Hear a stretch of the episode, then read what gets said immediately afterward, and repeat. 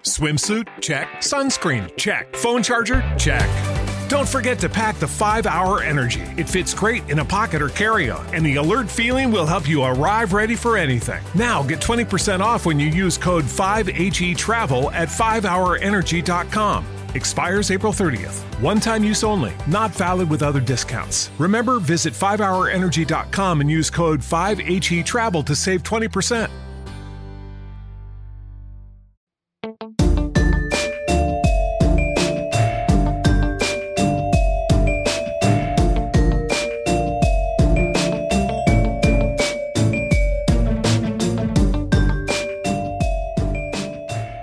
Everybody. Welcome back to Crime Weekly. I'm Stephanie Harlow. And I'm Derek Levasseur. So, today we are finishing up with the Brittany Drexel case. But before we dive in, we just wanted to remind you guys if you're trying to get your criminal coffee and you didn't want to kind of pull the trigger yet because we were back ordered and we had a lot on our plates, we are pretty much up to date now. So, if you're ordering now, you should be getting your order within a week. And all the people who have gotten it so far, as far as we can tell, they say they love it. I hope that if you don't love it, you're telling us and being honest with us because we do want, you know, obviously accurate feedback.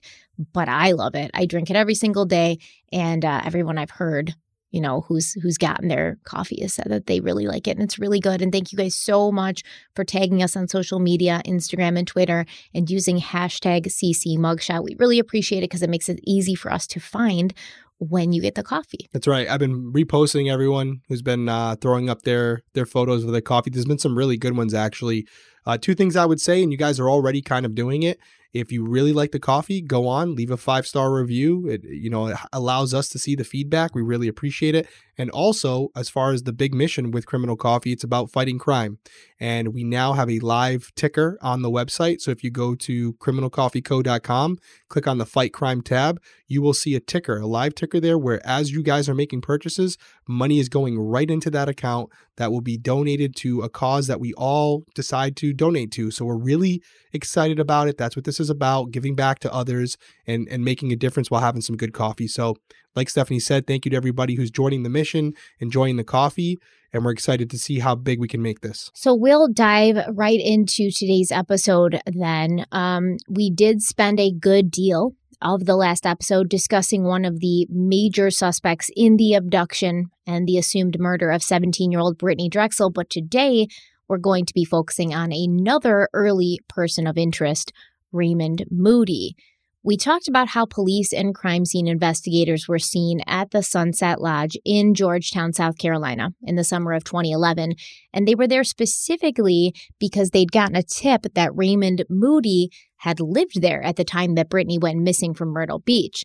We also talked about how the day after Brittany went missing, Raymond Moody was pulled over and issued a ticket for speeding in Surfside, South Carolina.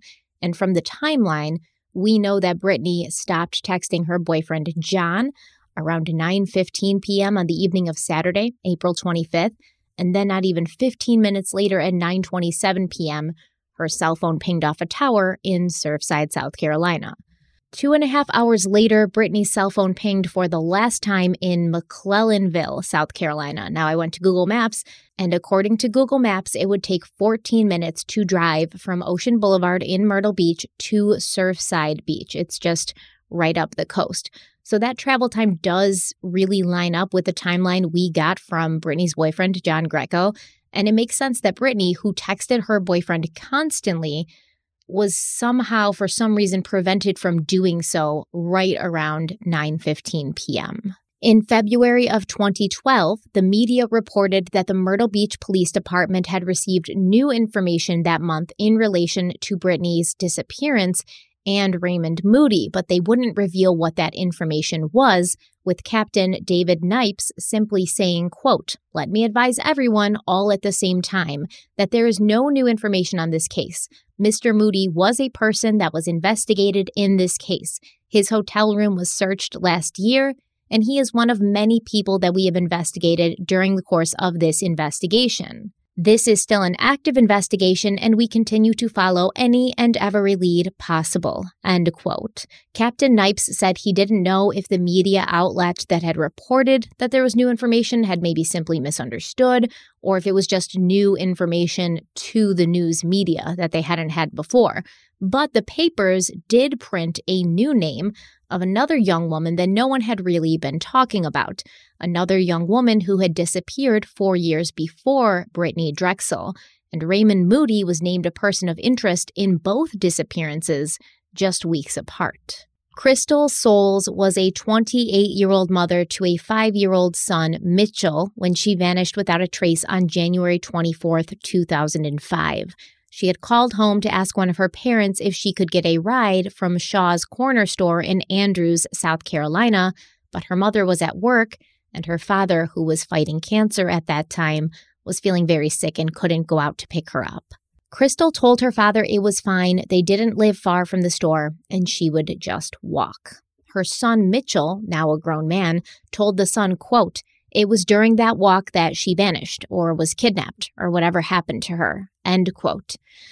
Mitchell remembered being very close with his mother, and before she'd gone out to the store, they'd been laying in bed together watching Smurfs cartoons when Crystal told her son that she loved him and she would be right back before leaving. But Crystal didn't come back, and initially her parents didn't think that she had encountered foul play because Crystal was struggling with drug addiction and it wasn't uncommon for her to disappear for days at a time. However, this time was different because although Crystal would go off and do her own thing from time to time, she would always call and check in with her son, no matter where she was or how long she was gone, because for all her issues, she was a very good mother and she loved Mitchell with all of her heart.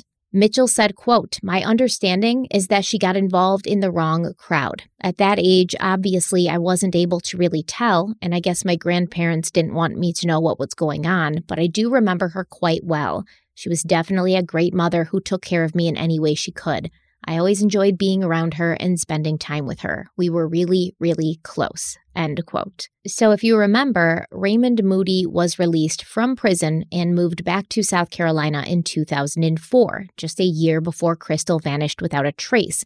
And where he was living in Georgetown is just 17 miles west of Andrews, where Crystal went missing from. And the reason the police suspected that Moody may have been involved with Crystal's disappearance, that's really never been revealed. But Captain David Knipes of the Myrtle Beach Police said, quote, Is it possible they're related? Yeah. Is it possible they're not? Absolutely. You never know. You check every angle. Everything's a possibility until you rule it out. End quote. But Crystal's family does seem to believe there's a strong possibility that Raymond Moody is responsible for Crystal's disappearance, with her son Mitchell saying, quote, It's a good possibility with his background and what's coming to light now. I'm thinking there's a strong chance he could have had something to do with it. End quote. So it's interesting eh, the theory that Raymond Moody could be involved in Crystal's disappearance as well. She's never been located, correct? Correct. Okay. So, little older, 28 years old. The last victim of Raymond Moody, I believe, was eight years old or nine years old? Nine years old, but remember, this nine year old was at the end of six other young victims who ranged in ages from, if I remember correctly, six to seventeen. So right, so he doesn't he doesn't discriminate. He's all over the he's all over the range as far as he's more so looking for a victim of opportunity, a window where he can capitalize on a bad situation for them as opposed to a specific type of person. So is it possible that he was involved in this? Yes, absolutely. It's possible he was involved in many others that we're not aware of. As far as how Raymond Moody might have been connected to this case, I can tell you, and it's not that far of a fetch to think that we would do this as investigators when you're looking into uh, missing persons, spe- specifically women, young children. The first thing you're going to do is look at the radius and see who's a registered sex offender in that area, right? You know, that, that's your first core group of people you can look at. Where are they living? How close of a proximity are they to the victim where she was last seen? And, and uh, what, what was the crimes that they committed? You'll look into the level of their offenses and also were there any similarities between what they did before and what is potentially going on here? And if you have someone who has a similar MO, maybe you go and visit them and talk to them and ask them where they were on the day of the victim's disappearance. Were they in the area? Maybe check their phones. A lot of times, with uh, registered sex offenders, and I've said this before, because they are out but still under the supervision of law enforcement, we can go in there in many cases and look at their computers, look at their phones. That's part of their release, where we can see if they're looking up child porn, you know, sharing child porn, etc. So it, it wouldn't be difficult to go in there and look at their computer to see if they were maybe scouting out a specific area or maybe exchanging text messages with someone else on their phone where they might have said something that could implicate them. So very common to look into registered sex offenders in the area as potential persons of interest, potential suspects, because again, they've done it before, they can do it again. Yeah, and Raymond Moody being named a person of interest for Crystal's disappearance, it could have been something as simple as the police going and talking to him about it, saying, "Hey, where you where were you on this day?" and him not being able to give like a solid alibi. So they may may not have even had anything like concrete or anything physical to tie him to Crystal's disappearance, but just the fact that maybe he couldn't remember where he was or he lied about where he was, that would be enough to name him a person of interest, but not enough to like place him under arrest, right? That's right. And so there, the reason I was saying it is uh, very possible that he was involved. It also could be as minimal as what you just said. Registered sex offender, they went to see what where he was in the area and you know, if he had an alibi. He might have had an alibi for all we know. Um, all they were saying is he was looked into. They're not saying that it didn't check out where he said he was. They're just saying, hey, yeah, he was questioned about it as he should have been. He's a level three sex offender. He's most likely to reoffend. You should be talking to these people all the time whenever something like this happens. But do you think it's weird that Crystal went missing four years before Brittany and then Raymond Moody is named a person of interest in uh, Brittany's disappearance and then a few weeks later named a person of interest in Crystal's disappearance that long after her disappearance? I don't think it's weird because what happens is obviously every year there's a turnover in police departments. And what you sometimes have happen is you may have detectives in there that are on the back nine, maybe have a year or two left, and they're not as big a go-getters as as some of the younger guys. So they're sitting at their desk, they're counting the clock until they retire, and they're maybe not being as proactive about this folder that's been sitting on their de- desk for three years. Where you have a younger guy come in there and he's got the case now, and all of a sudden he's watching the news or he's watch- looking at dispatch logs from surrounding police departments, like you should be doing. He sees this case come across the TV, realizes that there's some similarities between the case that he has, and he takes the initiative to reach out, look into the the specifics of Brittany Drexel's case, and says, "Hmm, in the similar location." Could be considered a similar victim, similar disappearance standards. Maybe there's a connection. That's a good detective. That's how you solve cases. So not not odd at all. That's what should be happening. I agree. But you know, this kind of Raymond Moody thing happened and everybody was talking about him for a minute. And then for the next few years, no one talked about Raymond Moody. He basically faded into the background, especially after that flurry of activity in 2016 with the FBI's announcement that they'd received information from a jailhouse snitch, Taquan Brown, that Brittany had been taken by a then 16 year old boy named Timothy Deshawn Taylor before being murdered and fed to alligators. But in March of 2017, a new search began in Georgetown County. And this search focused on a wooded area off Foxfire Court near Highway 521, where agents could be seen using shovels in the woods as well as earth moving machinery. So I'm looking at this area and I'm like, okay, this is not by the stash house, right? This is not an area by the stash house because the stash house is in McClellanville. This area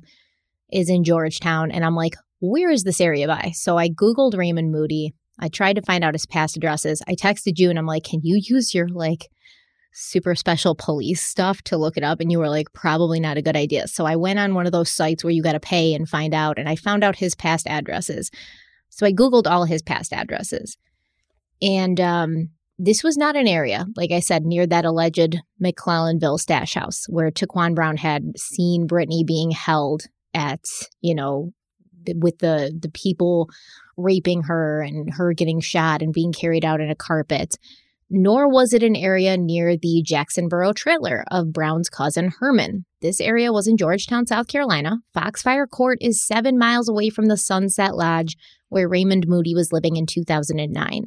It's 17 miles from the home that he is listed as owning and where he's listed as having resided in 2010 on Rose Hill Road in Georgetown. This is the same address he was living at in 2022.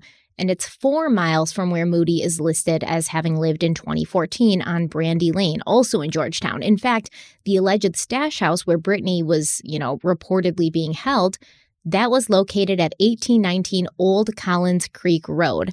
And it's actually the furthest address from this location that they were searching. It's over 20 miles away. I think it's like 21 miles away. And in May of 2019, that house burned down. According to Chief Mike Bowers with the McClellanville Fire Department, the cause of the blaze was undetermined, but he did say he believed it was suspicious as the property had been abandoned and had no electricity. Let's take a quick break. We'll be right back.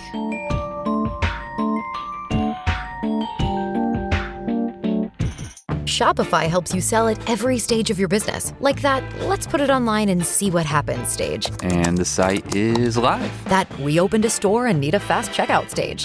Thanks. You're all set. That count it up and ship it around the globe stage. This one's going to Thailand. And that, wait, did we just hit a million orders stage? Whatever your stage, businesses that grow grow with Shopify. Sign up for your $1 a month trial at Shopify.com slash listen. That's going to bring us to our current year, 2022.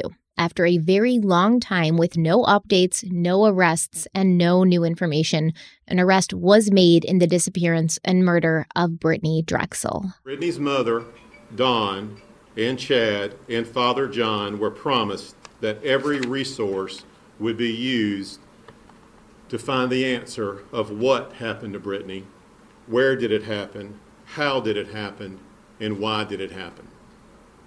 The why may never be known or understood, but today this task force can confidently and without hesitation answer the rest of those questions along with the who is responsible.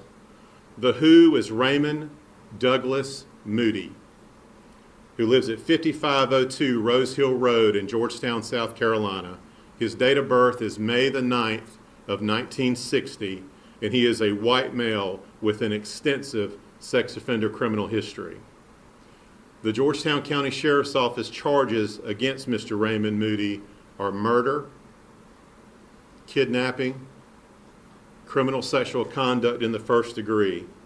All of these charges occurring within the jurisdictional limits of Georgetown County, all of which occurred on April the 25th of 2009 in all of which detail Brittany Drexel as the victim. Charges against Raymond Moody were made possible through investigative findings and evidence that led us to a possible site where Raymond Moody buried a deceased Brittany Drexel on or about April the 26th of 2009. Human remains were discovered at that location on May the 11th of 2022. The remains were recovered by the FBI's evidence response team and transferred to Georgetown County Coroner Chase Ridgway. Coroner Ridgway, along with the Charleston County Coroner's Office, positively identified through dental records the remains we found were indeed Brittany Drexel. The South Carolina Law Enforcement Division also performed DNA analysis and corroborated the coroner's findings. It's terrible. Well, I know he says we might never never have the why. I can tell you the why. Raymond Moody's a sick bastard. I mean, there's really no way around it. There's nothing funny about it. It's he's a sick individual. He's a monster. Should have never been in a position where he could have done that to Brittany. Um, so he's not going to tell you the why, but we can tell you the why. He's he, he's not human. He's a monster, and so there probably was no reason for doing it. He just wanted to, and and that's all that there is to it. There's it's not deeper than that. Uh, he saw Brittany. He saw an opportunity to capitalize on a situation where he was able to do it without other people seeing him. And just like every other time where he's had an opportunity to do it in the past and was charged with it and went to prison for it, uh, he took advantage of it. And yet the only difference is here he went to prison for it, and our lovely justice system let him out where he had the opportunity to do it again. And I don't want to go too far right now because we have a lot more to go, but it's there's no way around it to say to not say that the blood of Brittany Drexel is definitely on the justice system's hands. They let this man back out. I was afraid of this when you talked about Raymond Moody in episode 1, And here we are having it confirmed. It's terrible what happened to her, but it's even more terrible to think that we as a justice system had the opportunity to prevent it. And we didn't. We failed her, we failed her family, and we failed any other potential victim that he's responsible for that we may not even know about. It's absolutely terrible. I'm trying to not use profanity here because I don't want to get uh, crushed on YouTube, but that's my initial thoughts. Well, I, I definitely agree with you, but, you know, I'm not used to being the voice of reason here. I do agree with you, but uh, the blood is on Raymond Moody's hands, right? Like, obviously, obviously, the I agree with you. The justice system is super flawed, and when we both, you know, said we don't think that these people should get out. Level three, like the, the amount of children that he did this to, this is not a guy who's going to just go to prison and and change and like be like, oh, I don't have these you know, urges anymore. I'm good. I'm cured. Hallelujah. That's not going to happen, right? But at the same time, like these these convicts, they find a way to to behave as if they're reformed. They find God. They behave themselves. They make the right connections. They got adv- advocacy groups out there, like trying to get them out, things like that. Um, there's there's a lot of moving parts, but in the end, it all leads back to Raymond Moody it's his fault. Just like I wouldn't blame his parents for screwing him up. I blame the individual. At, at the end of the day, it was his choice to to make the decision over and over again to do this. I hear what you're saying, and and it's not a debate because at the end of the day, it doesn't change much. But and yes, Raymond Moody is responsible for his actions, but he he has he has never proven to anyone that he's capable of making a rational decision. He's a sick person and he has this impulse that he cannot control. And so he's not capable of saying no to something that he shouldn't do. That's why we have a justice system. Yes, it's to reform, but it's also to protect citizens of this world, of this country, from individuals like this. That's why we have a parole board they're supposed to be able to see through the things that you're talking about. People who come in there and find Jesus or act like they're reformed, they're supposed to look at the specifics of the offenses that they previously committed and see the risk worth reward. Is it worth risking others' safety to allow this person to be out as a free man with an opportunity to live a normal life after what he's done?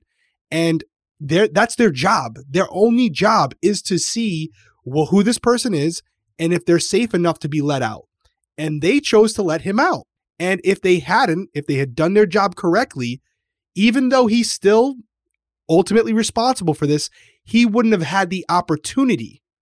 So I, it's very easy to blame the sick guy, and I, I I don't disagree with you, but I think I'd be remiss if, as a former law enforcement guy who's quick to defend people in our system when they do the right thing, or you know when I think they're doing the right thing, this is an absolute travesty because based on what you've told me about this individual, I don't know how any reasonable person could look at his jacket, his folder, and say, regardless of what he says in the meeting, oh, I'm reformed, I feel but whatever it may be, to look at the narrative of the of just the one case you explained to me, this nine-year-old girl. I'm reading the first page and I'm closing the folder and going, get back to the cell. Sorry. That's it. You can't be reformed from that, in my opinion. Is she going to get a second chance? No, she's still living with it every day. So neither are you. So the fact that they let him out, inexcusable, in my opinion. In my opinion, it's absolutely inexcusable. I hope they're listening to this they absolutely screwed up and they should not be in that position. No, no, I definitely 100% agree with you. I just didn't want to, you know, give him kind of a pass like, oh, no, there's just, no pass. Yeah, he's just getting pushed along by the the current of the justice system. Hey, you know what I said after the first episode, right? And a lot of people in the comment, I mean, if that's my daughter, we're not going to have to worry about a parole board, right? So that wouldn't have been an issue if it, if I had my say. But I'm saying if we're going to go that route, then it's on the people who have been trained, educated, worked their way up the ladder, and now they're part of the. You are the la- you are the gatekeepers. You're the last line of defense before this person is let out in the wild. That is a huge responsibility. You are the difference between it happening again and keeping Brittany Drexel and others safe. It is not something that should be taken lightly. You need to look at the facts and circumstances of the offenses previously occurred that, that occurred, and you have to, regardless of what they're saying to you now, take in consideration that the victims of those cases are real human beings and they're still out there. And there's no way to go to them and say, poof, you no longer remember what happened to you. They don't get that redo. So neither should the offender.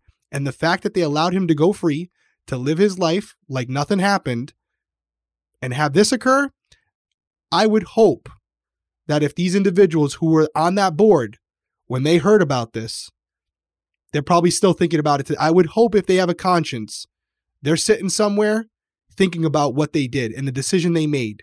Because although they didn't do it themselves, they unleashed Raymond Moody on that community.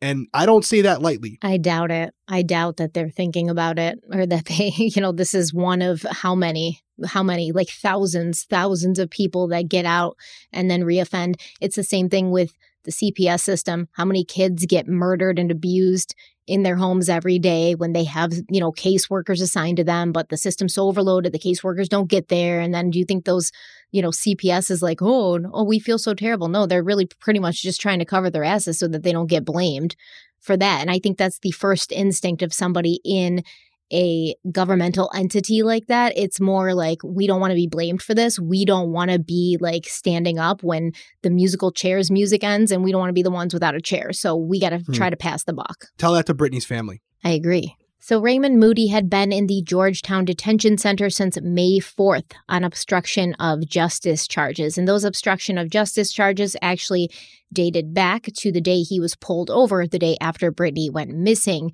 Brittany's remains were located on May 11th, and although it was initially reported that Brittany had died due to manual strangulation, Georgetown County Coroner Chase Ridgway recently reported that, quote, due to the condition of the remains, manual strangulation could not be confirmed, end quote. According to officials, Brittany was raped and murdered at the Santee River, and then her body was moved to Old Town Avenue, where her remains were found in a wooded area close to the Harmony Township subdivision, approximately two and a half miles from the Sunset Lodge.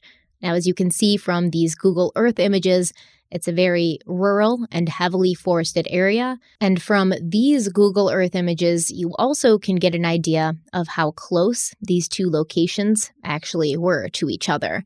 So, the details of what exactly happened to Brittany and how she ended up crossing paths with Raymond Moody, those are still foggy, at least to the general public. Although Jimmy Richardson, the man who will be responsible for putting together a case if this goes to trial, he's given a little bit of information. He claims that the investigation has collected around 100 boxes of evidence over the last 13 years, and depending how Raymond Moody responds to the charges, they will either create a guilty plea or they will begin putting together a trial. Here is Richardson speaking about some evidence they have that we have never heard of. In an exclusive interview with our investigative correspondent Ann Emerson, 15th Circuit Solicitor Jimmy Richardson says there is new video from the Myrtle Beach Strip that shows Brittany's progression down the Ocean down Ocean Boulevard. There's also video of the vehicle that Moody was in. Prosecutors will now have to connect those dots. Richardson says he does not believe that Drexel was kidnapped from Myrtle Beach? Um, I don't believe from from all the evidence that is there that a kidnapping occurred in Myrtle Beach. Um, you know,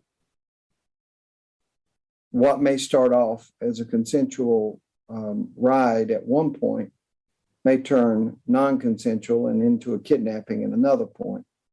And I believe, based on what I've seen, that all of that took place. The kidnapping, the rape and the murder in Georgetown.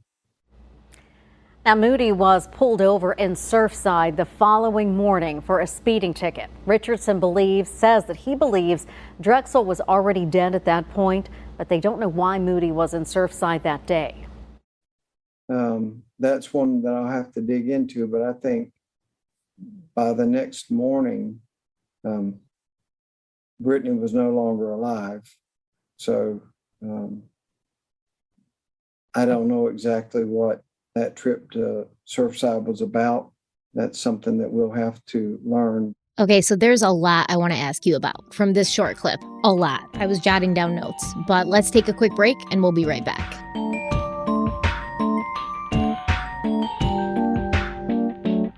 Okay, we're back. Um, so there's there's like three separate things that happened in this this clip that I want to talk about. First of all, they say there's new video And this video now shows Brittany's path as well as the vehicle that Raymond Moody was in. And my question to you would be there's no possible way this is new video. They've had this the whole time, right? I would agree. I mean, I think they'd have it and they just didn't want to disclose that information. But I do think this old video that they had, once they had identified Moody, they probably went back and looked at the video and looked for a vehicle that was registered to Moody during that time to see if it was in the area. And sure enough, they're looking for whatever specific vehicle, and here it comes, right in the general vicinity of where Brittany was on the initial video they saw from at the beginning of this case.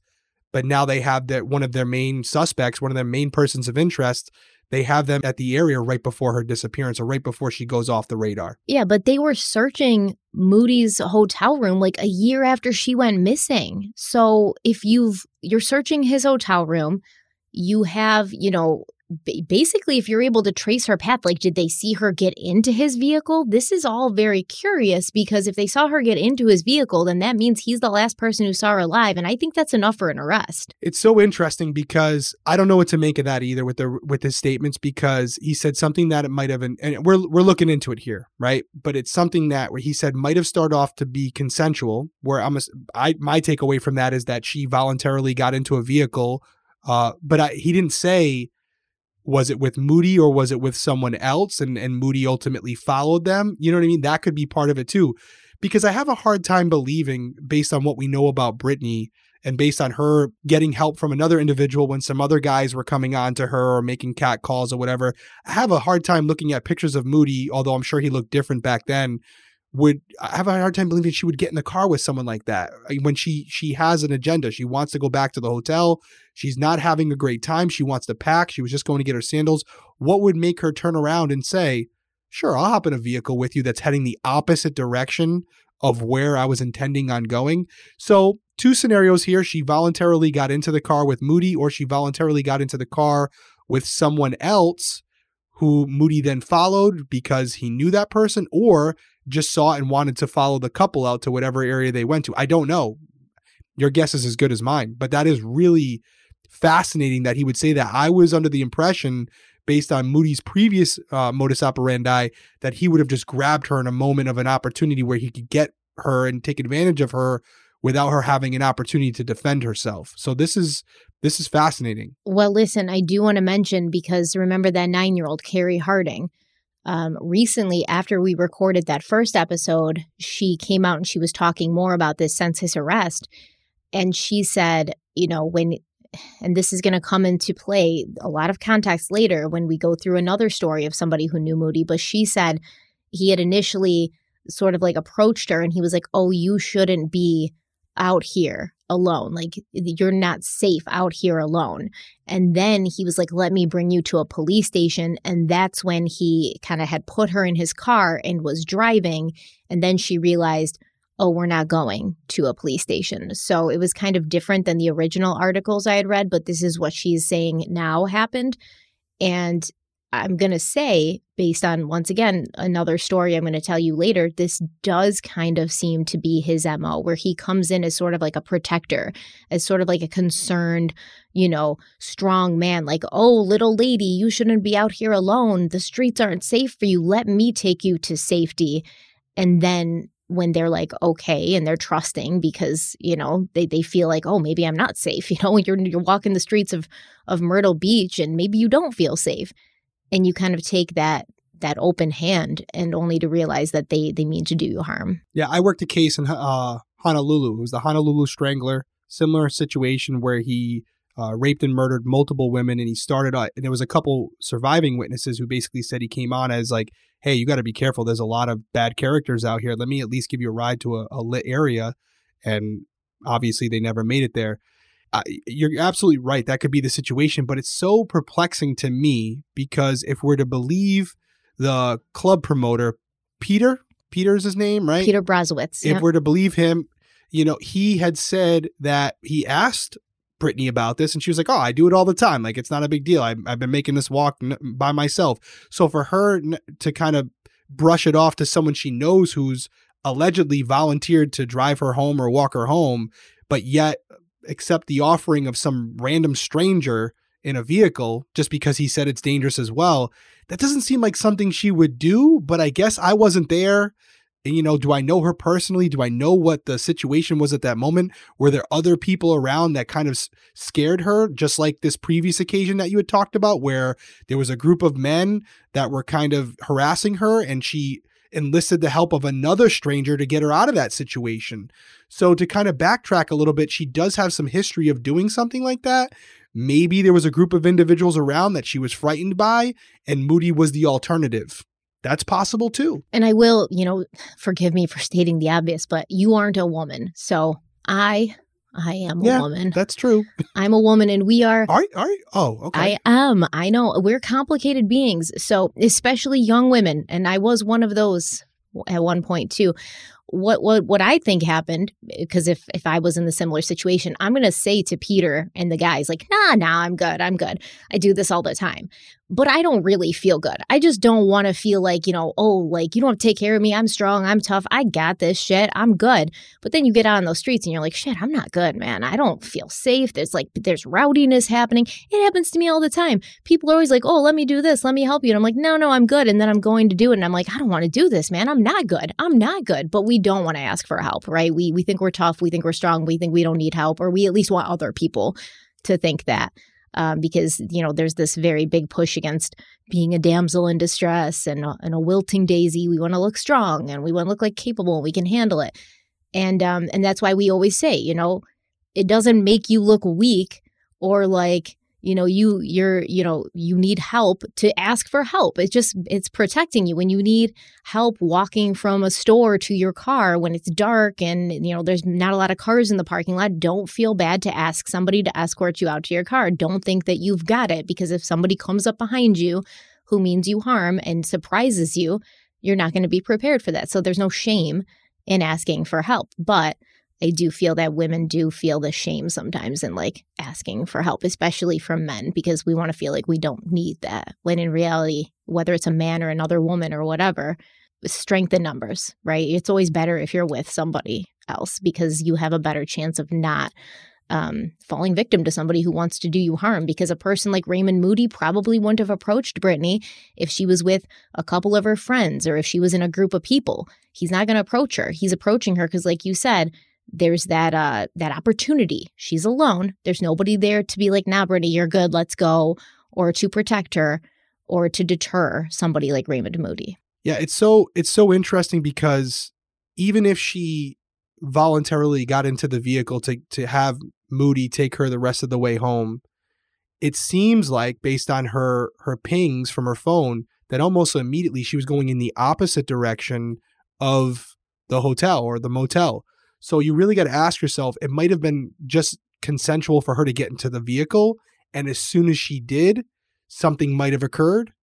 And, and that's why he was able to go the opposite direction with maybe uh, very little resistance. Because I don't see why Brittany, if she was just trying to get a ride home, would agree to go in the opposite direction with a complete stranger. So maybe that's what he means as far as consensual, like her getting into the vehicle voluntarily.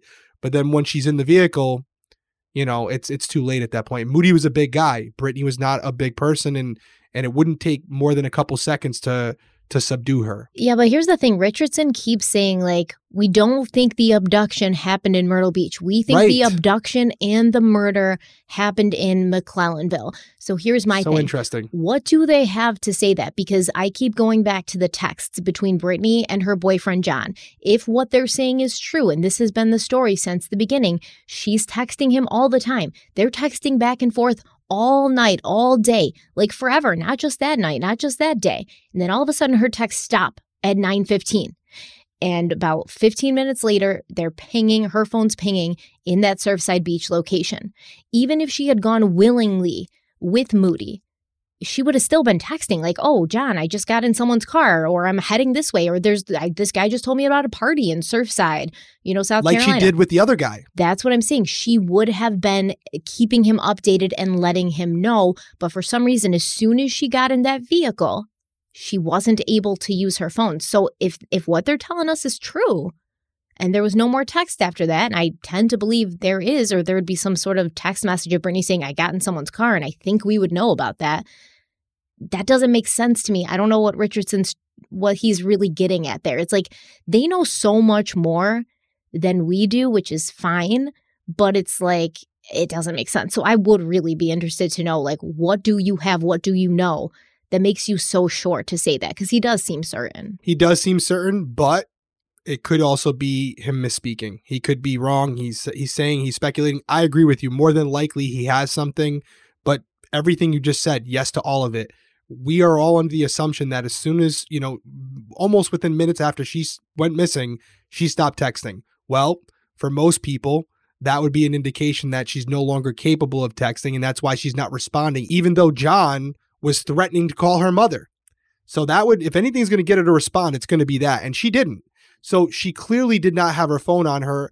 I guess you could make an argument that she was with someone that she didn't want John to know she was with. I'm just not buying that. So I really do hope we get more clarification on it and maybe Richardson's story changes before it goes to court or maybe like you said there's just more pieces to the puzzle that were never released that once they are, we're going to look at each other and go, okay, that makes sense. Yeah, it doesn't even really make sense that she would be with somebody she didn't want John to know about because like you said with that other young man when he like helped her get off the beach and brought her back to her apartment, he was in her like hotel or motel room with her. She was comfortable telling John that. It seemed like they were very open and he wasn't like the kind of jealous type who'd be like, "What? You were in your motel room with another guy? Like it's over," you know, so she's not going to feel uncomfortable and from what we know, Raymond Moody was an absolute stranger to her. So why would she feel uncomfortable telling John about him?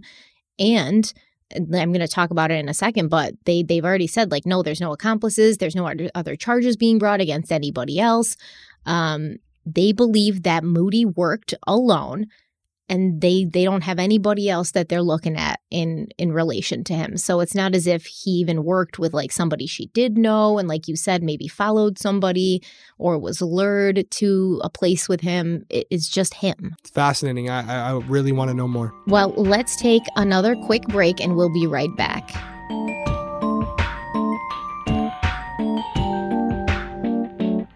Many people have spoken out about Raymond Moody in the wake of his arrest. And the first person I want to talk about is Carrie Harding, the young woman who was eight years old when Moody abducted and raped her, the young woman who was brave enough to identify him after the fact and put him behind bars where he belonged and where he should have stayed. Carrie said that she only found out that Moody had been released from prison early when he was named a person of interest in the Brittany Drexel case, and she immediately felt that he was responsible. And I would like to make a comment that I think that's absolute bullshit.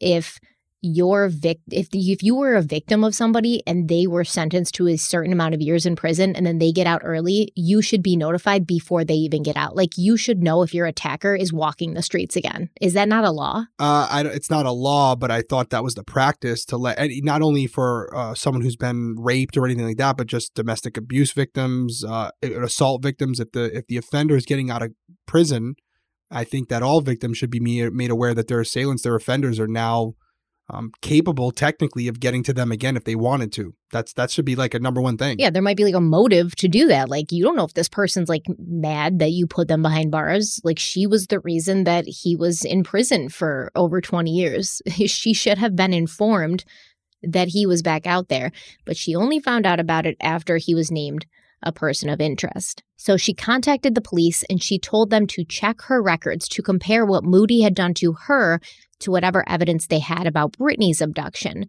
Carrie said, quote, they did do that, and the police told me it was uncanny how closely the stories and circumstances matched. End quote. Carrie believes that there are more victims of Moody out there who are afraid to tell their stories, and she believes that Moody should face the same fate he forced onto Brittany, saying, quote, I actually want him to no longer breathe. I hope they give him the death penalty. We need to put this monster where he belongs a grave. End quote. Standing ovation to our girl Carrie there because absolutely. And she has every right to say that. And uh, we agree. Absolutely. Couldn't agree more. Another person who has spoken out is the current girlfriend of Raymond Moody, a 54 year old woman named Angel Vouse who's been in a relationship and living with Moody for 15 years, meaning she was with him at the time of Brittany's abduction and murder. She was also with him at the time that he was named a person of interest in Brittany's disappearance. Angel Vouse claims that even though Moody has confessed and he was able to lead authorities to the body, she's still standing by him. Angel, who, like I said, was dating Moody when he became a person of interest in 2011, she says she didn't think anything of it at the time because, quote, I mean, they never had anything. They dropped everything, let it go, so nothing came of it again until a week or two before he was arrested. End quote. Angel claims that she did not know Moody when he was in prison. Um, she had gotten together with him a few years after he got out of prison, and they'd been together for a few years before she found out about what he'd been in prison for. Apparently, she found out from like a different person. Somebody like let her know. But she decided to stay with him because he was a different man. And she said, quote, I'm shocked. I'm stunned. I don't really know that side of him. I know the person he was with me. He was fantastic to me. End quote. All due respect, Angel. That does not matter. that that does not matter. Angel sounds like a real winner. Oh yeah. Um I mean, I'm sorry. I'm not trying to be rude. I don't know how to say it, but I mean, I find out my significant other is a sex offender. That's kind of a deal breaker for me. Just, you know, just my thoughts. Yeah, there is um another individual out there who agrees wholeheartedly with you, but I'm not going to talk about that, but trust me. Um there's somebody who's close to this situation who happens to know this person and has plenty to say worse than what you said. About Angel. Yeah. Yeah. Yeah, I'm not surprised by that. I went down some some severe rabbit holes here. I mean, I found Angel's name initially when I was looking up Raymond Moody on that uh like thing where you can find people. It's crazy the stuff that they show you on there, but I found her through there because it was showing there was a social media profile attached to Raymond Moody's name. So I clicked on it. It led to her Facebook page and you couldn't see a lot because I wasn't friends with her, but I went through her profile picture and three profile pictures over. Who do I see? Raymond Moody, shirtless, walking like a little chihuahua on the beach in her in her Facebook page. And I was like, oh shit, this is Raymond Moody. Like I thought it was just one of those random things where like somebody's social media profile gets attached to yours on accident. But no, it, it was her. And at first I was like, is this her dad? What's going on? But then I was like, oh no, they are together. So, another one of Moody's past romantic partners has also spoken out. Now, bear with me. The story's a bit complicated. You might wonder, like, Stephanie, where are you going with this? But I, I, think it is very important and it does provide a lot of context into what Raymond Moody was and who he was, and also how he happened to be back in South Carolina after being released from a California prison. Because when you're released from a prison, you're supposed to go and, and be paroled in the state that you did your crime in. You know, that's that's typically how it works. So how did he get from a California prison to South Carolina? We're gonna find out. So there's a man named Ernest Merchant, and in 2017, he published a nonfiction book titled Lost and Found, a memoir. Memoir. Memoir? Did I say that right? It sounds wrong in my mouth memoir. Memoir. Memoir. Memoir, that's right. Okay, Yeah. it sounds right. So here's the book right here. I went on Amazon and bought it because I had to read it. It's basically his life story, which is a very interesting one. I found the book to be extremely well written. I was actually surprised. The synopsis of the book says this is not your stereotypical gay hairdresser, addict, convict story, if there is such a thing. Um, it's, it's a really good book, actually. And it goes on to say that the memoir spans five decades of Ernest's life, where he explores many issues such as sexual diversity, drug addiction, crime and punishment, and social prejudice. And like I said, I thought it was a very interesting first person perspective. You can pick it up on Amazon if you want to give it a closer look and read the whole thing, because there's lots in there that I'm not going to talk about. But the long and short of it, more long. The long of it is Ernest was an inmate at the Soledad State Prison in Monterey County, California, when he met Raymond Moody, who he refers to in his book as Boone. Merchant has claimed that Moody was his prison husband. And I want to preface this by saying that I've done some fact checking, I've done some research. Um, Merchant wrote this book far before Raymond Moody was arrested. It was published in 2017. So he's not like capitalizing off of Raymond Moody being arrested. He doesn't even mention Brittany Drexel in this book. So I tend to believe what he writes. And he definitely had a relationship with Raymond Moody because in this book, Ernest mentions becoming very close to Moody's grandmother, Jean, and I found her obituary, and it says that she's survived by her special friend and chosen grandson, Ernest Merchant. So There's clearly a relationship here with this family between Ernest and Raymond Moody. The majority of the book is simply about himself, his life, his experiences, and Raymond Moody just happens to be a part of those things. In this book, Ernest writes, quote, From the moment I spotted him on the yard, I was interested in only one man, the muscle man, the man they called Boone. He seemed different from the other men. I watched him stride confidently across the yard, dressed in white shorts, shoes, and a ball cap, his perfect physique tanned deep golden brown, tattooed torso rippling with muscles and shiny with sweat. I was smitten. It would be absurd to deny it was anything more than pure lust at first sight, but it was more than that, too. It was in the way he carried himself. He had an air of detachment that fascinated me, and the first time I had the courage to get close enough to initiate conversation, I swear he blushed. I was captivated. He was soft spoken, well mannered, and slightly awkward in response to my overt flirtation. He immediately seemed the most unattainable man on the yard, and I immediately set out to win him. My personality has always gravitated towards the most challenging men, and I have paid heavy dues for my victories. Boone was no exception. I was to pay some very heavy dues for winning his affections. End quote. And I mean, this does check out with what we know about Raymond Moody, what we've seen of Raymond Moody when he was younger. You know, you mentioned when we played that clip of Moody being interviewed, he's a big guy. He's tall. He's got a lot of muscles. He was really tan. Ernest goes on to talk about what Raymond Moody was like in prison. He preferred to be outside, and when he was outside in the yard, he was always doing some sort of physical activity. He was the quarterback for the football team, captain of the baseball team, he played tennis, basketball, handball, and pumped a lot of iron. And when I say he's the quarterback of the football team and captain of the baseball team, I mean like in prison, not outside. Like they have teams and stuff and they'll play against each other. So that's what he was doing. But if Moody was inside, he was working in the kitchens, which was his prison job, or spending his evenings in his cell, creating what Ernest called beautifully intricate, hand tooled leather goods that would give Moody some extra money and it would allow him to purchase a few comforts while in prison. According to Ernest, after what Moody had done, most of his family had abandoned him except his mother, but Moody refused to ask her for money.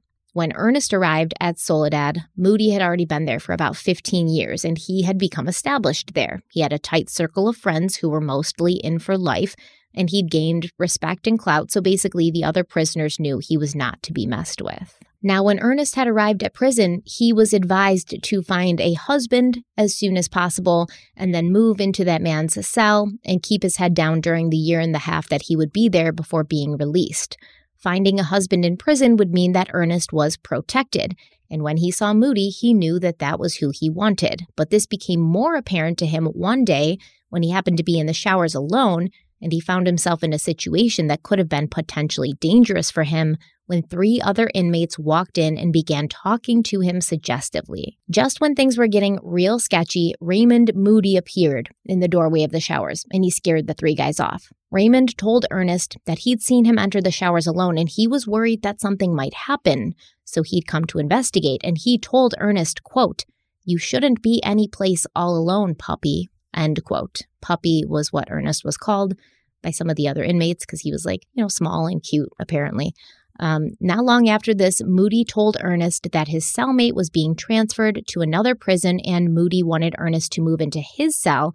And he told him, like, you know, I don't expect anything from you. I just enjoy your company, the way you conduct yourself. Like, it doesn't have to be anything more than that. But of course, Ernest wanted it to be more, so it worked out. Now, on the day that Ernest moved into his cell, the guards had hung a just married sign on the door and their first night together, Moody told Ernest to be patient with him because he was new to all of this, which I took to mean that Moody had never been like sexual with another man before.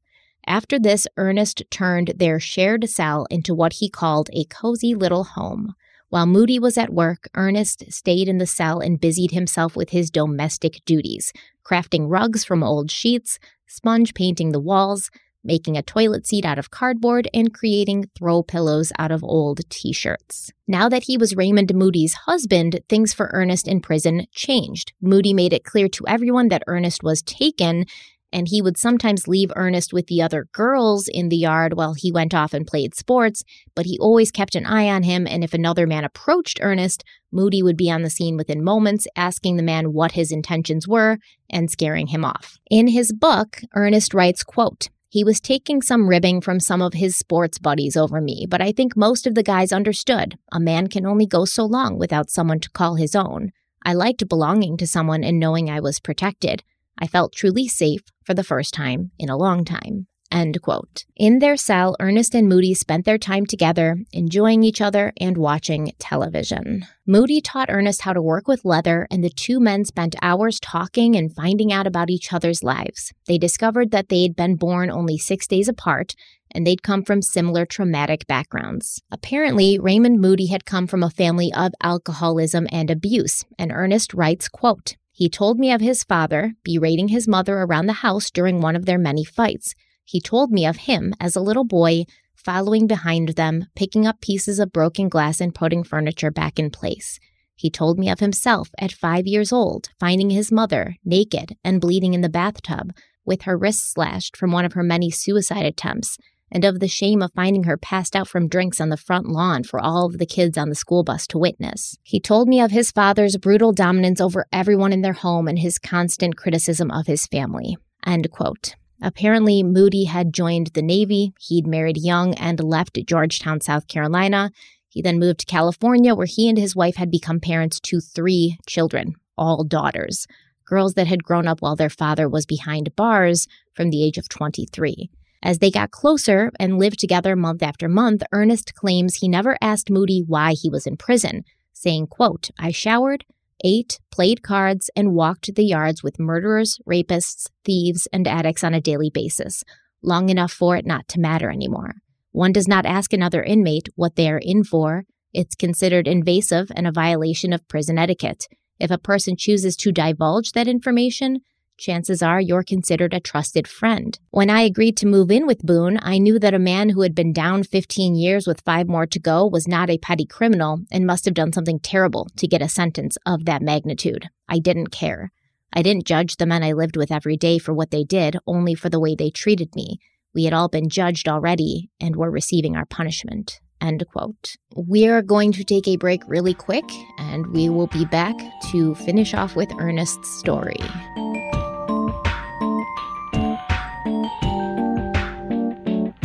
According to Ernest, Raymond Moody was kind and gentle and thoughtful with him, and he began to feel that it was impossible that the man he knew and loved could have done anything bad enough to be given such a long sentence. One day, Ernest told Moody that he loved him, and Moody responded by saying that if Ernest knew who he really was, he wouldn't feel that way.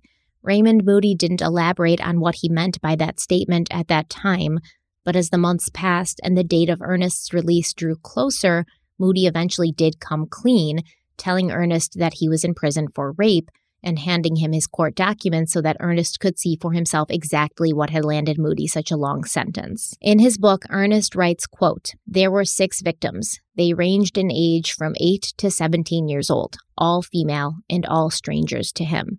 They were randomly selected, stalked, and forcibly sexually assaulted.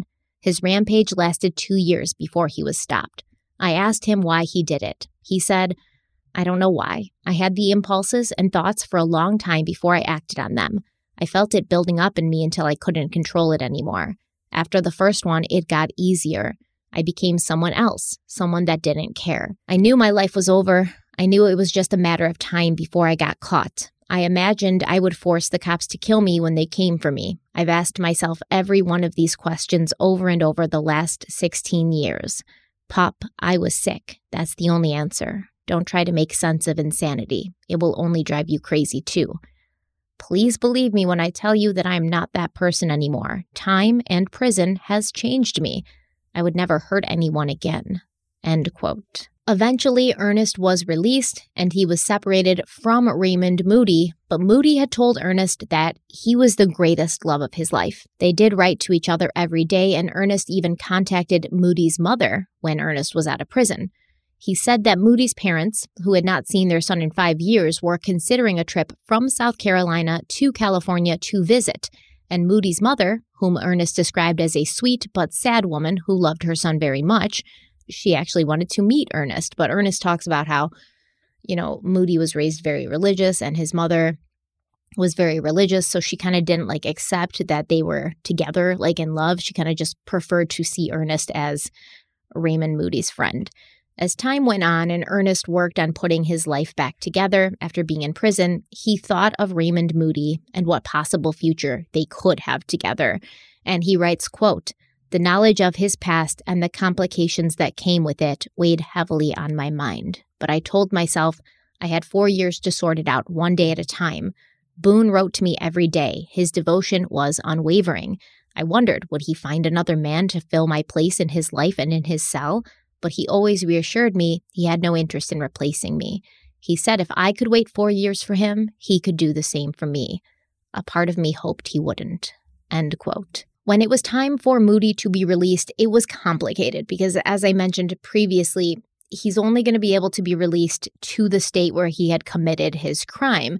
And uh, Ernest was talking about, you know, like he has to basically live somewhere. He's not employable, obviously. I mean, he's he's getting out of prison with his record. It's going to be very tough for him to find a job.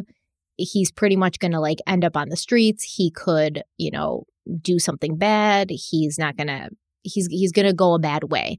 So the only way for Raymond Moody to be released to another state would be for him to be released to a family member who would then be responsible for him.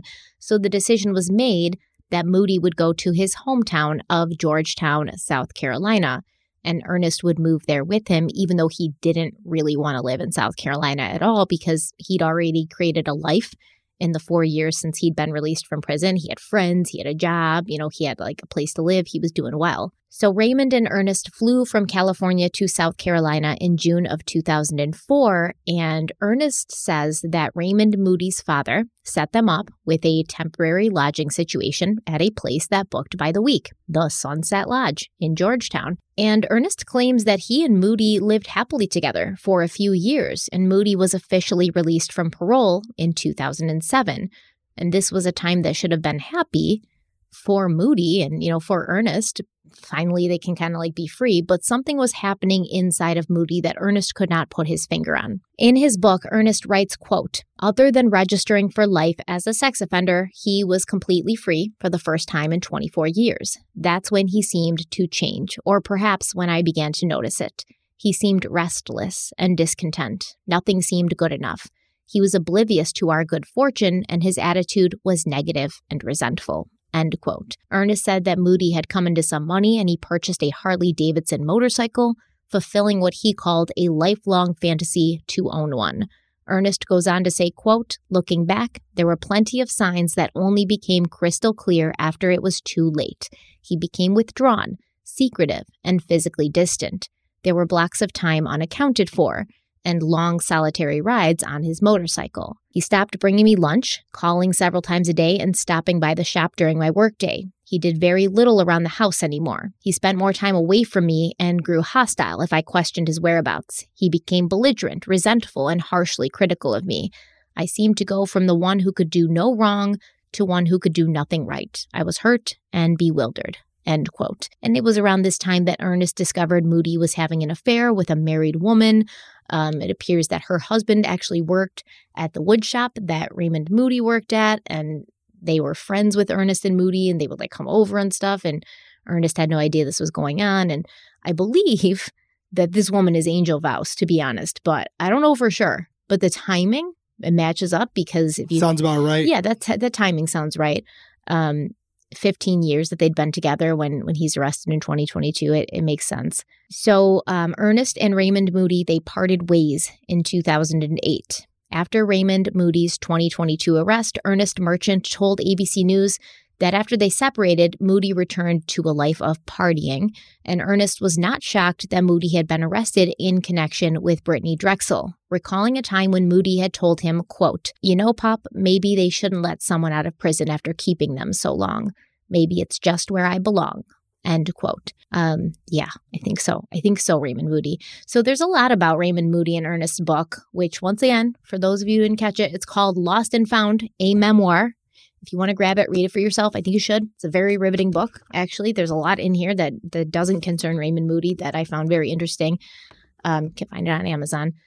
But what do you think about all that? What do you think about all that? Tell you what, there's a lot to di- digest yeah. there. That was probably one of the longest segments where I was listening as opposed to kind of interacting. And th- there is a lot that you could dive into there. As far as their relationship, I won't go too deep there. I don't know the significance of that as it relates to this, but I will say a couple things. The big takeaway for me is a zebra doesn't change its stripes. And that's the case with Raymond Moody. Uh, he went a very long time by living a structured life and doing the right thing. Technically, if you, you know, quotation marks, he was in prison. So what really could he do? He did keep on the straight and narrow for a little while while he was outside prison. But at the end of the day, he is who we all believe he is. He's a monster. And he was able to contain it for a little bit of time. But eventually, that person, that person inside of him, that demon came back to the top. And that's my problem. He can go 30 years, 24 years in this case, 25 years of doing the right thing. All it takes is that one day. And that one day is where someone else's life is affected for a very long time or it's ended. And that's the case here. So that's that's my argument with that. But I've already So he's like a ticking time bomb, right? Basically. That's he's it. like he's not gonna yeah. change. And I mean he could not gonna change. he could have honestly thought he had changed, right? Like there's there's a possibility when you're in prison, and like you said, you can do anything that he may have been like wanting to believe he had changed that like if i can control it in here when there's like no temptation and there's no possibility that i could do this like i can control it on the outside because we don't want to think the worst of ourselves and we don't want to believe that there's something in us that we can't control but the fact of the matter is like i don't think they can control it like i don't think they can No, there's only there's only a couple options there, but well, you know, well, well, we won't go there. Uh, I will say it was fascinating to listen to you break that down. That book, you know, I, w- I was a little taken aback that you know, kind of like Angel, Ernest decided to stick it out with Moody after he confessed to uh, sexually assaulting six women, six, uh, some of them young children girls. they were all under the age of 17 Okay. yeah All all under the age of 17 and he decides to stay with him. You know, I'm call it like it is. I said it for Angel, I'll say it for him. I don't know what I don't know what Ernest was thinking there. Um, but it was fascinating to get into the mind of Moody before Brittanee Drexel and to see that kind of evolution where he's in prison for a heinous act. He's able to keep it in check for a while while he's in prison. You're getting to see a different side of him. And yet, as soon as he gets out, shortly after that, in the context of, you know, how many years it had been since he had been a free man, it didn't take that long when you really think about it before him to start to wander, his eyes to start to think about other people and opportunities out there and to become disgruntled with Ernest because, yes, it was convenient while he was in prison. It wasn't what he truly wanted. And now he was exposed to it again, where he had opportunities to dive into those urges. He was eh, these individuals, these young women were accessible to him again. And it was fascinating because Ernest himself acknowledged that he was this monster. And I really do believe that he felt, like you said, got it under control and he was no longer that person. But uh, as I have been saying this entire series, that's great. He may have really thought that, but risk worth reward. His freedom, that reward for him is not worth the risk it poses to all of our children. I'm sorry. It just doesn't. So, but but very fascinating segment. Great research by you on that one to go that deep.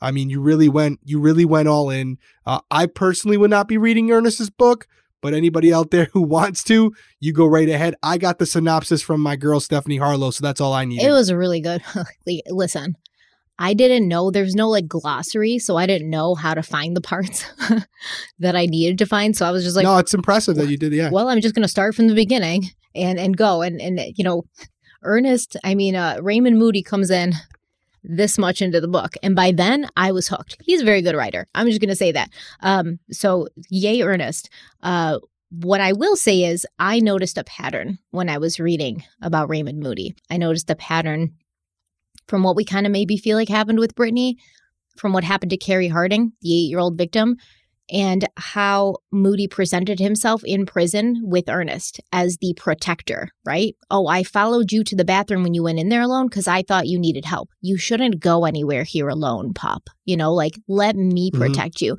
Let me take you in. I'm the big, strong guy. I want to be in control. I will take care of you. It seems that he has this aura about him that initially drew Ernest to him. This is a, a person who I will be safe with. Now, obviously, he doesn't hurt Ernest because Ernest is a consensual partner. But what if Ernest hadn't been a consensual partner? Would Raymond Moody have taken what he wanted anyways? Possibly. Like he did with Carrie, like he did with Brittanee. And that may be what he uses. You know, it kind of gives me a little bit of like, like an American Psycho vibe, you know. Uh, Ernest said he seemed very detached, seemed very cool, always kind of in control, always very calm and soft spoken. He presents this sort of face, this sort of persona to the people around him. And even his girlfriend Angel was like, I don't know what you're talking about. He's never been like that with me. He's he's perfectly wonderful to me. He presents this persona, I'm a safe person. I'll take care of you. I'll protect you. And then he attacks. I think that's probably how he he may draw his victims in. And and I will say I don't believe that that Brittanee and Carrie and the other you know, six girls that he attacked were the only ones. There's more out there. There's there's definitely more. Yeah, I kind of saw it a little bit as like a Trojan horse, right? Not exactly, but a little bit where he's trying to get behind the guarded walls of his victims where they're concerned about their safety from these bad individuals. So what he does is present himself uh, as a protector from these bad individuals so he can get behind that wall and then attack from the inside. So it's very fascinating that he did it in his with his previous victims. He kind of did it in prison with with Ernest, and it's possible that we'll learn he did that with Brittanee as well. So really fascinating, and that's why I do think there is value in what you took out of that book because without that information, we may not have a deeper look into the modus operandi of Raymond Moody. So now that we have that, it might be something that we can apply to a potential theory as to what happened to Brittanee. And I think it's it's compelling. Yeah, I think there's there's a great amount of context there and and that's why I like to to go that deep and kind of find these obscure references because it's important. Like we don't know who Raymond Moody is. We see this mugshot of him, we see this picture, we see a quick clip of him yelling at a reporter. We don't know who he is. And I think someone like Raymond Moody probably got a kick out of the fact that he could like manipulate and control the situation. And it wasn't even just about, you know, going in for the kill. It was about you know, manipulating these people, making them feel safe with him when inside he knew what was going to happen and he knew he was a monster. It almost was like this extra thrill for him. And um and I do want to say that I think a big part of why he killed Brittanee was the fact that he had left his other victims alive and because of that he ended up in prison. So now he's like, okay, I can do the same thing, but this time if I eliminate the witness who they can't identify me, there's no way I'm going back there. And I'm not going back there. So I can't leave any of my victims alive now. That's right. That makes that makes perfect sense. So a lot of voices that are, you know, rising up in the wake of Raymond Moody's arrest, they're rising up for Timothy Da'Shaun Taylor, since the FBI have officially announced that they are confident they have the man in prison who's responsible for the death of Brittanee Drexel, the only person who's responsible. After this announcement, a lawyer for the Taylor family said, quote, Thus far, the FBI has not extended us the courtesy of providing an update. Hopefully, the FBI will have the decency to issue a statement clearing Mr. Taylor with the same fanfare as when he was falsely accused. End quote. I love the shade. Well, saying to the glory be God, the mother of Timothy, Joan Taylor, spoke today at the Masons Lodge in McClellanville, South Carolina. She says the media frenzy that came with the accusations impacted every aspect of their lives for years. The claims tore apart her family's character and shook them to the core. At a couple of points, she choked up, visibly upset. Her family surrounded the podium and gave her the strength to carry forward. She says Timothy was suspected without any credible evidence. Her son was named by another suspect in 2016, linking him to Drexel's disappearance. Timothy was given multiple polygraph tests, even failing one of them. Police later linked his father in on all this, claiming they took Drexel to a stash house, raped and shot her, then put her body in an alligator pond. Timothy's involvement changed, though, when the person who named him kept altering his story. Joan Taylor says even with getting the actual suspect, the damage has been done, saying Timothy's name and face will forever be linked to this case. Our family stood by him and consistently spoke out against the false accusations that too often are directed at people who look like us. An age old story in America. Today, I stand here surrounded by family and close friends and speak on Timothy's behalf because my son has endured enough. Yes. Joan did ask the media in South Carolina to help set the record straight and allow Timothy to speak to cameras when he's ready to do so. Yeah, that's tough to be accused of something like that for so long. And we saw we saw the clip from Chad, uh, Brittanee's adopted father. You know, that's he said pretty much with confidence that he knew that he was somehow involved and he wasn't. And if anything, uh, I'm assuming because you haven't mentioned it, Chad hasn't come out and publicly apologized to Mr. Taylor. Uh, and that should be probably the first apology. I know law enforcement, the FBI can come out, but just from what I saw, the bigger accuser public wise was Chad. I don't know if I'm missing something or forgetting something.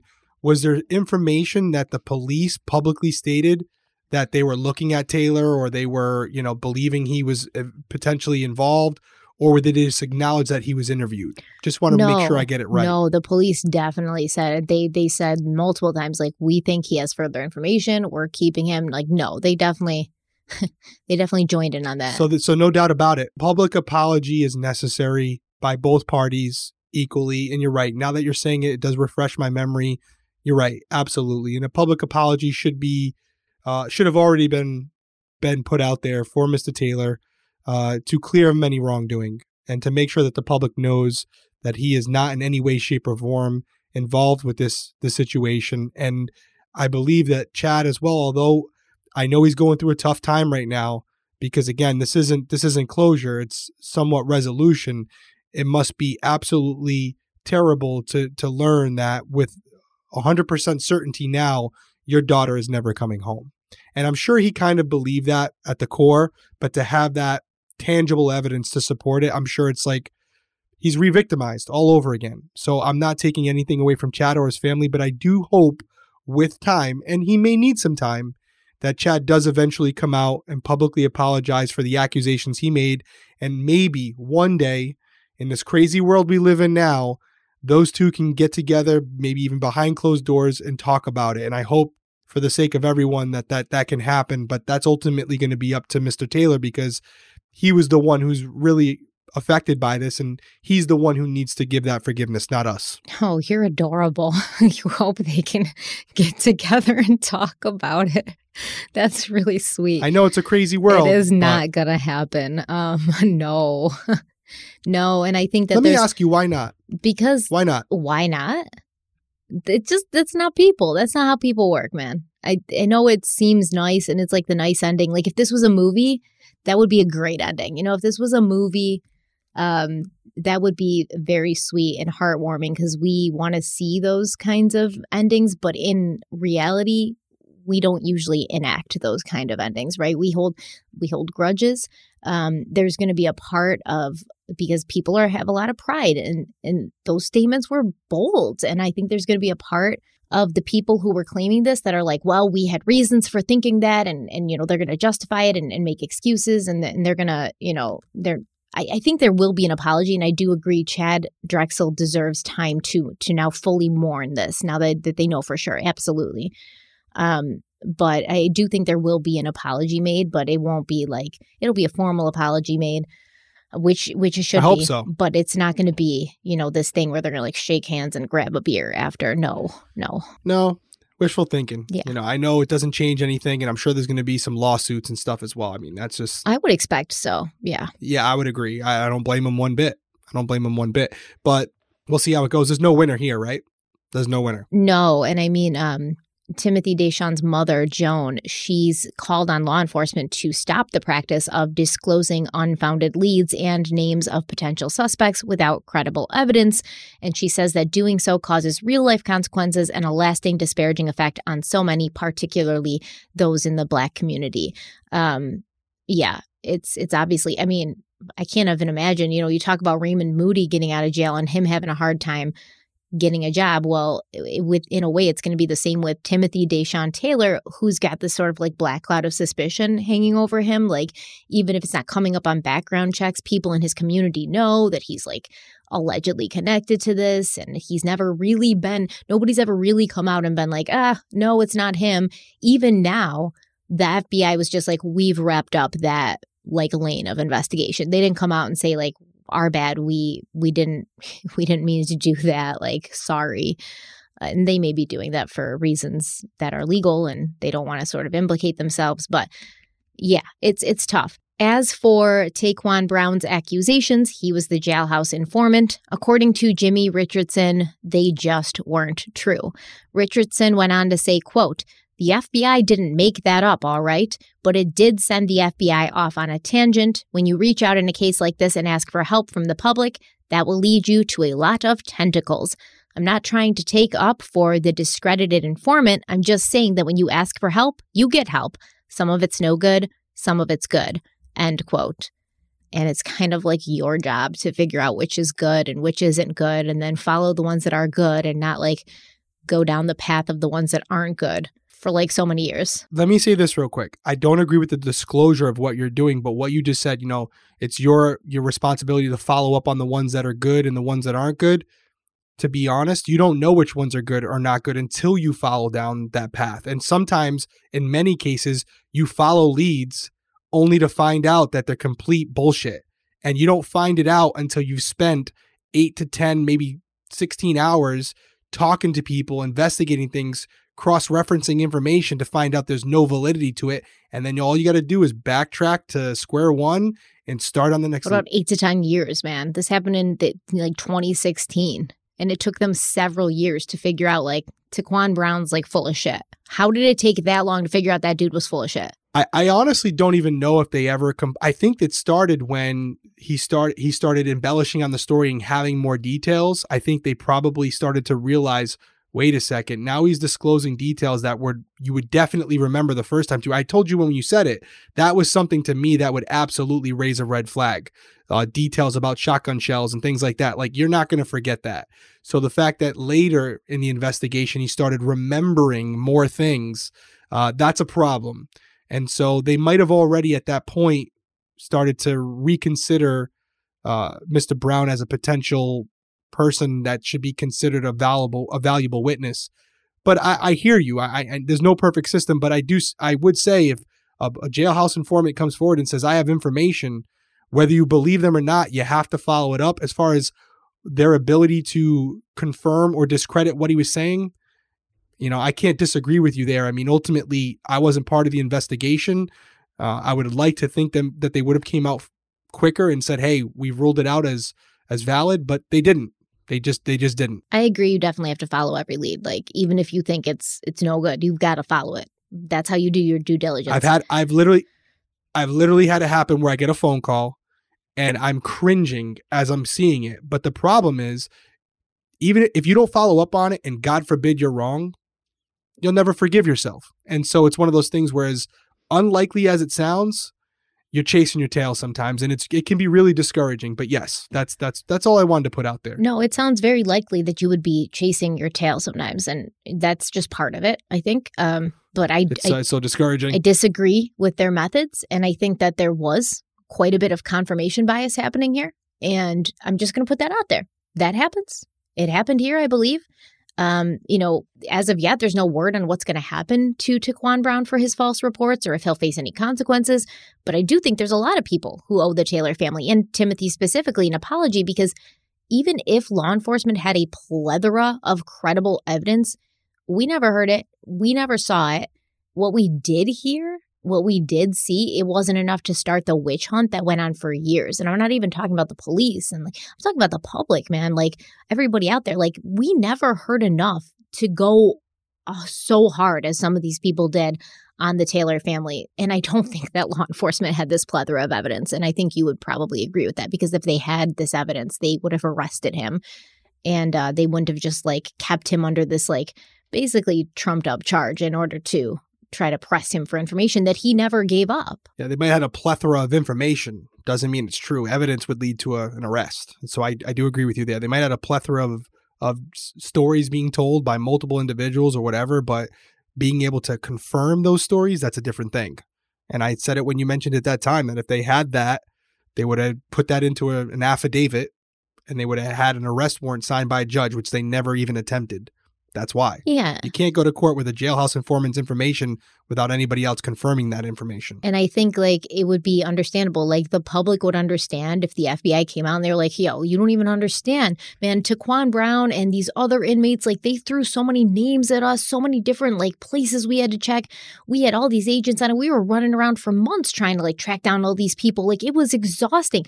Like just say that. We understand. Like if they just threw a bunch of shit at you to the point where it was like exhausting your resources and your time and your manpower and that's why it took so long to figure out like you were running in circles. We will get that. But to just be so like, oh no like trust us we did what we did the right thing it's just not it's not great for like communication and transparency especially when you've clearly fucked up. So at the end of the day this isn't a happy ending for anyone. Um you know at the very least dawn chad and john get to bury brittany and they have a place that they can go to talk to her or spend a few quiet moments of reflection with her. She's able to be brought home but you know she still has a family and loved ones who will never get to see her again and who never knew that the last time they saw her was the actual last time they were going to see her. And as far as Raymond Moody, like my final thoughts are very simple. Like, I'm sorry if he had a shitty childhood, which is clearly what happened. Like, if what Ernest was saying is true, Raymond Moody had a shitty childhood. I'm sorry for that. But in this moment, in these circumstances, I really, I don't care. I've said it before. Tons of people, millions of people out there have shitty childhoods, worse than this horrible parents, abusive parents, terrible circumstances, and they don't go on to hurt other people. They don't go on to re victimize. So at the end of the day, it is a personal choice. And Raymond Moody made his, and he's where he belonged, I think, far too late. I think he's there far too late, but he's there. Yeah, there's not much to say that we haven't already said, is there? You know, it's one of those situations where I have an easier time accepting the idea that sometimes there's individuals out there who haven't been identified yet who commit crimes, and it takes law enforcement a little while to identify them and apprehend them and put them in prison. I feel completely different and have a much harder time accepting the idea that all that work has been done, that person has been apprehended, they've been put into prison where they should be, and yet due to complacency and, and the way the laws are written and how policies and procedures are carried out, individuals like Raymond Moody, not just Raymond Moody, because as you said, this happens all the time, um, are given an opportunity to go back out there amongst our children and our loved ones with the ability to do it again. And I just think that's something that we really have to reconsider.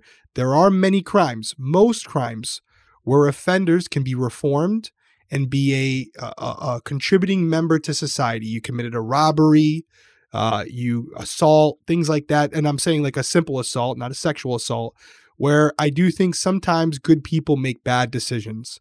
And there can be clear signs of uh, a changing and evolution in the person. Drugs, things like that. Absolutely. Substance abuse, things like that, where more they're affecting themselves than others. And those individuals, the reason why I'm so willing to give them a second chance is because Worst case scenario, hopefully they don't escalate their level of aggressiveness or whatever they're doing, and they go out there and they use drugs again, or they commit a larceny, or they steal change from a car, whatever it may be. Okay, you know what? You let them out. Shame on us. They got to go back to prison and, and, and continue to reform and change. But when you have a sex offender or a rapist, and you know what they're capable of, they've shown you what they're capable of and you know what they could potentially do again to someone else, I don't accept it. I don't accept the idea of giving them a second chance. Some may agree with me, some may not. I told you guys before, yes, I'm a former police officer, so I try to stay as objective as I can, but I'm a father first, I'm a, I'm a husband first, and ultimately, I can't imagine something like this happen to someone I care about. But then finding out that the person who committed that crime had already been in prison for the same or similar infraction.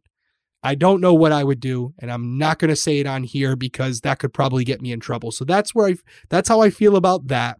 And then the other thing for all of our listeners and our, our viewers is just to drive home the fact again because I see a lot of similarities with this case, just like Lauren Spierer, where you out there are good people. Most people in this world I'd like to think are good people, but there are monsters amongst us. And unfortunately, we live in a world where you have to think like that. Because although you may not think that, you know, you would ever do anything like that. There are others who are sick individuals who are deliberately out there for that sole intention. And so when you're going out with, you know, and you're going to be alone, use your gut, take the, take the safer route, bring someone with you, even if you think you're going to be fine, play it safe. Have someone else with you. Even if it inconveniences them, even if it makes you look like you're scared or whatever. And I'm talking guy, girl, I don't care. Play it safe because I'd rather see you here than be covering you on the show. And I do think there's no perfect system. There are opportunities where if it's meant to happen, it's going to happen. There's no perfect system. Protect yourself. But we can do small things to decrease the odds. And that's what my message is to all of you out there. And I'm sure that would be the message from Brittanee's family is to, you know, travel in groups, stay in public areas, make sure it's well lit. Don't take the chance. It's not worth it. Yeah. And I do want to say, like, obviously, I've been rough on the police department, but I do give them credit here. They stuck with this case and they ultimately solved it. They they didn't give up. They continued to do searches. This was important to them. Um, but on one last note about Raymond Moody getting out, you know how there's like a chain of custody in police investigations. So if like something gets tampered with or something goes missing, they know who to blame. There should be a chain of custody in in like sex offenders getting back out. Like there should be a log of who makes this decision, who passes it down to the next person who's like, yes, I approve this decision. There should be a log so that those people can be held accountable and those people can be held responsible when that offender goes out to reoffend. Because if you're that sure and you feel that safe, because most of the time, listen, I feel like an asshole for saying this, but most of the time, these people, these judges and stuff who are making these decisions, they're rich. Their family's safe behind, you know, like gated communities and big walls and mansions with like huge security systems. They're not like the average person whose kids are just wandering about freely. They're like safer. They they live in safe communities. They're not usually like seeing the kind of world that most people live in and they need to be held accountable for when something like this happens because you're basically releasing a weapon back out in, into society and there needs to be some sort of chain of custody where those people are held accountable and if that's the case we will see how many of them get let back out because I guarantee you, if it's like some personal accountability in there, these judges and things, these like, what are they like? Parole board members? Yeah, parole. yeah. bel- They're going to be like second guessing. They're going to be like, do we really feel like if it was our kid out there, do we really feel like comfortable with Raymond Moody driving down the same street that my teenage daughter is walking down? I don't think so. Let's keep Well, him here. this was a California prison, right? yeah. So this so the parole board was in California going, we're going to release him to Georgetown, South Carolina. Exactly. Sure, send him. Let, let me ask you this. If that person was being released into their community, into their city or town in California, you think they would have came up with the same answer? Yeah.